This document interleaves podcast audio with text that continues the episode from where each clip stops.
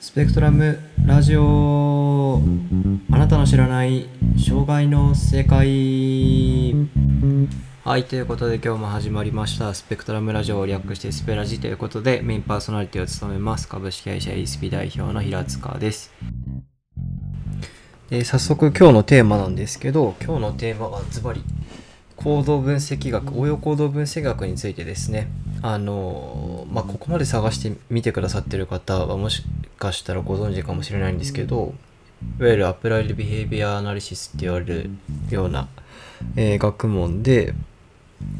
えーっとあんまり僕みたいなのが応用行動分析学をこんな学問だよっていうのはすごくはばかられるところではあるんですが、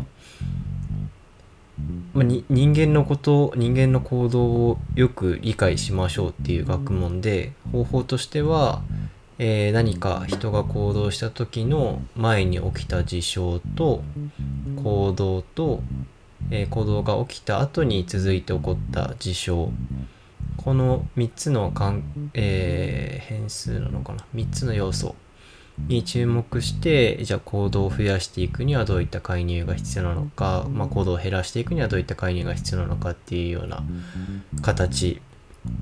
をとっている学問でしてやっぱ一番大きな成功を収めたのは自閉症をお持ちのお子さんへの、まあ、療育教育っ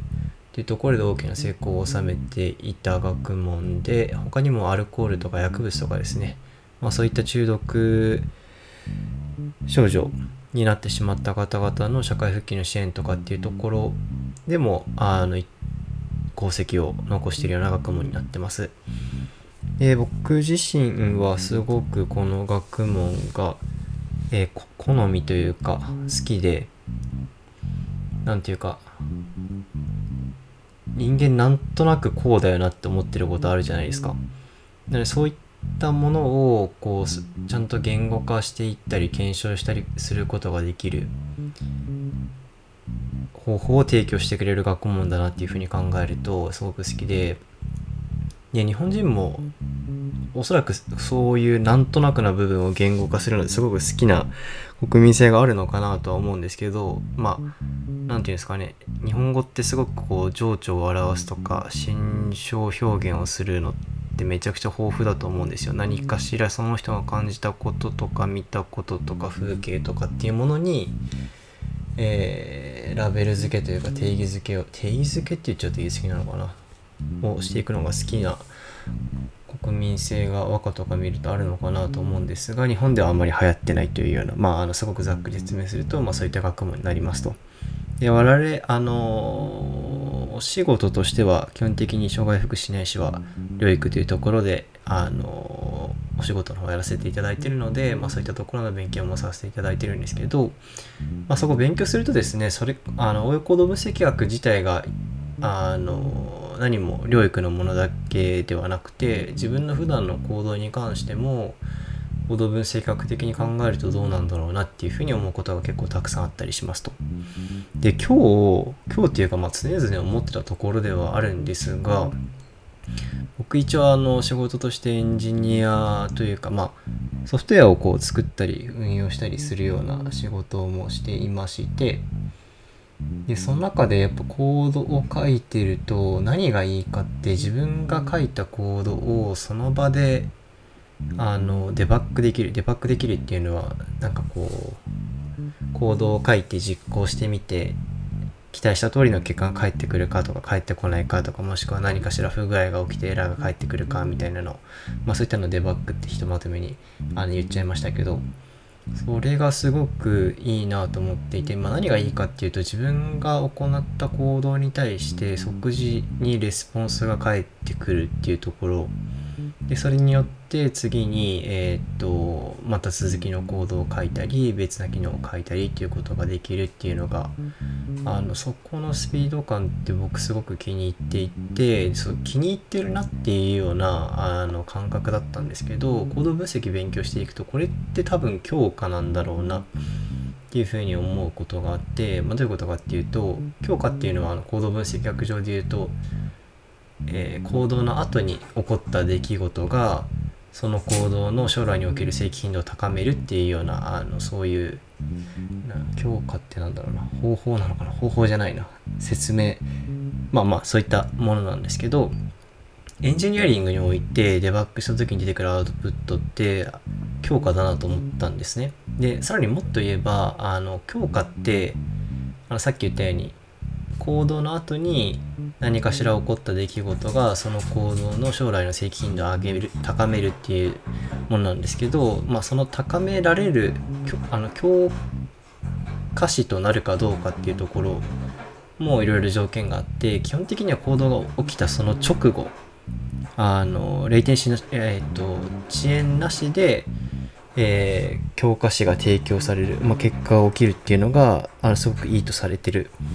いいとされてるとか効果があるとされてるんですね。でそう考えるとプログラミングってめちゃくちゃそこ早くて、まあ、自分が行動を実行した瞬間にあの結果が返ってくるので、まあ、まさに即時強化だなと。コードを書いて実行してみてうまくいったらじゃあ続きのコードを書くっていうこの、えー、連鎖反応って言っちゃうとあれですけどっていうサイクルがすごくよく回ってるなっていうふうに思ってあそう考えるとやっぱり自分の行動がいわゆるその結果によって左右されてるんだなっていうのがよくわかるなぐらいで思ってたんですけどただよくよく考えてみるとんって思うところがちょっと最近あってこれ何かっていうとコードを書いて、まあ、あ一つ一つはですね一つはコードを書いて実行してうまくいった時に別な行動を書くとかその続きを書く。まあそこまでは終わったものとして次の行動を書くっていうような形になるんですけどこれっていわばある反応を強化するっていうことは別な反応は強化しないっていうことなのかなっていうふうに思ったところがあってどういうことかっていうとコード書いて期待した通りに動いたら別なコードを書くとするじゃないですか。そうするとその一番最初に取ったこう書いたコードは次回も書くそのように書く確率確率じゃない正規頻度が上がるはずなんですよね。でそれ自体いいじゃんっていう話かもしれないんですけど例えばソフトウェアってえっ、ー、と年々年々っていうか本当にもう毎日毎週というぐらいの頻度で進化がめちゃめちゃ速くてほんの数ヶ月前までのベストプラクティスが数ヶ月後には、えー、ベストプラクティス更新されてるみたいなことっていうのが往々にしてあるような業界というふうに考えるとうまくいったコードを書く正規頻度が高まるよりも強化すべきはより良いコードを書くという行動を強化した方がなんか良さそうな気がしたんですけどでも仮に自分の書いたコードがうまくいったうまく動いたっていうことが教科書として機能し続けているとなんか行動分析的に考えると探索するっていうより良い行動の書き方を探索するっていう行動はその結果によっては強化されないそうするとその適切と思われるコード自体をアップデートするための強化詞はどういったものがあればいいんだろうなっていうのが気になりますよね。現状自分がそこどうやってるかっていうと一旦うまくいったコード OK です OK ですというかまあ強化されます次回もそれ書きますっていうのはまあほっとけば多分それずっとやっちゃうんですけど習慣として新しい情報をキャッチアップするっていうところを入れていて新しい情報を、まあ、視覚刺激として入った時にやってみたいと思って自分でやってた結果より良い教科書が提供されてれば以後その行動が正規する頻度が高まるはずっていうような枠組みになるんですかね。とまあ今あのすごく荒い流度で話してしまったんですけど多分もっともっと細かく変数を確認したり実際に強化してる教科書が何なのかっていうのをちゃんと計測すれば見えてくるものってもっといっぱいあるのかなと思っていてそう考えるともしかしたらコード分析的に考えるとなんかうまい形でフィードバックを返してあげると一つの方法に固執し続けないでその方法がどんどん洗練されていくような環境設定ができるかもしれないって考えるとなんかすごくあの希望に満ち溢れた学問だなっていう気がしてワクワクしますよね。はい。なんではい。今日はちょっと仕事あんまりそうですね。障害の部分とか歴史に関しては今日はそんなにインプット多くなかったんでどちらかというと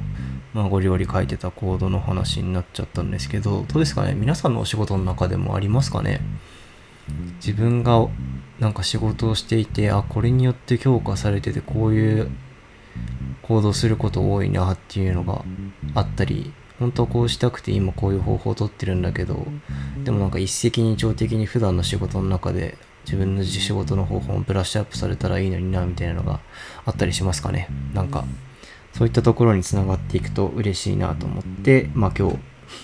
なんかつれづれなるままに自分が思ったことをお話ししてみました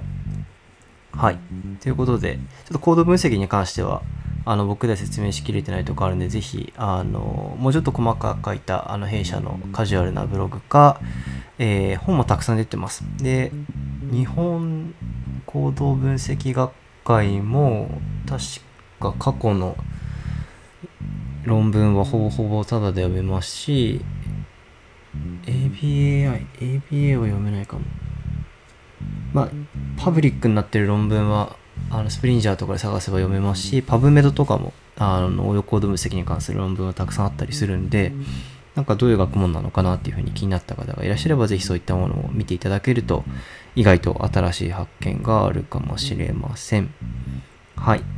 ということで、今日も聞いてくださった方、ありがとうございました。また次回の回でお会いしましょう。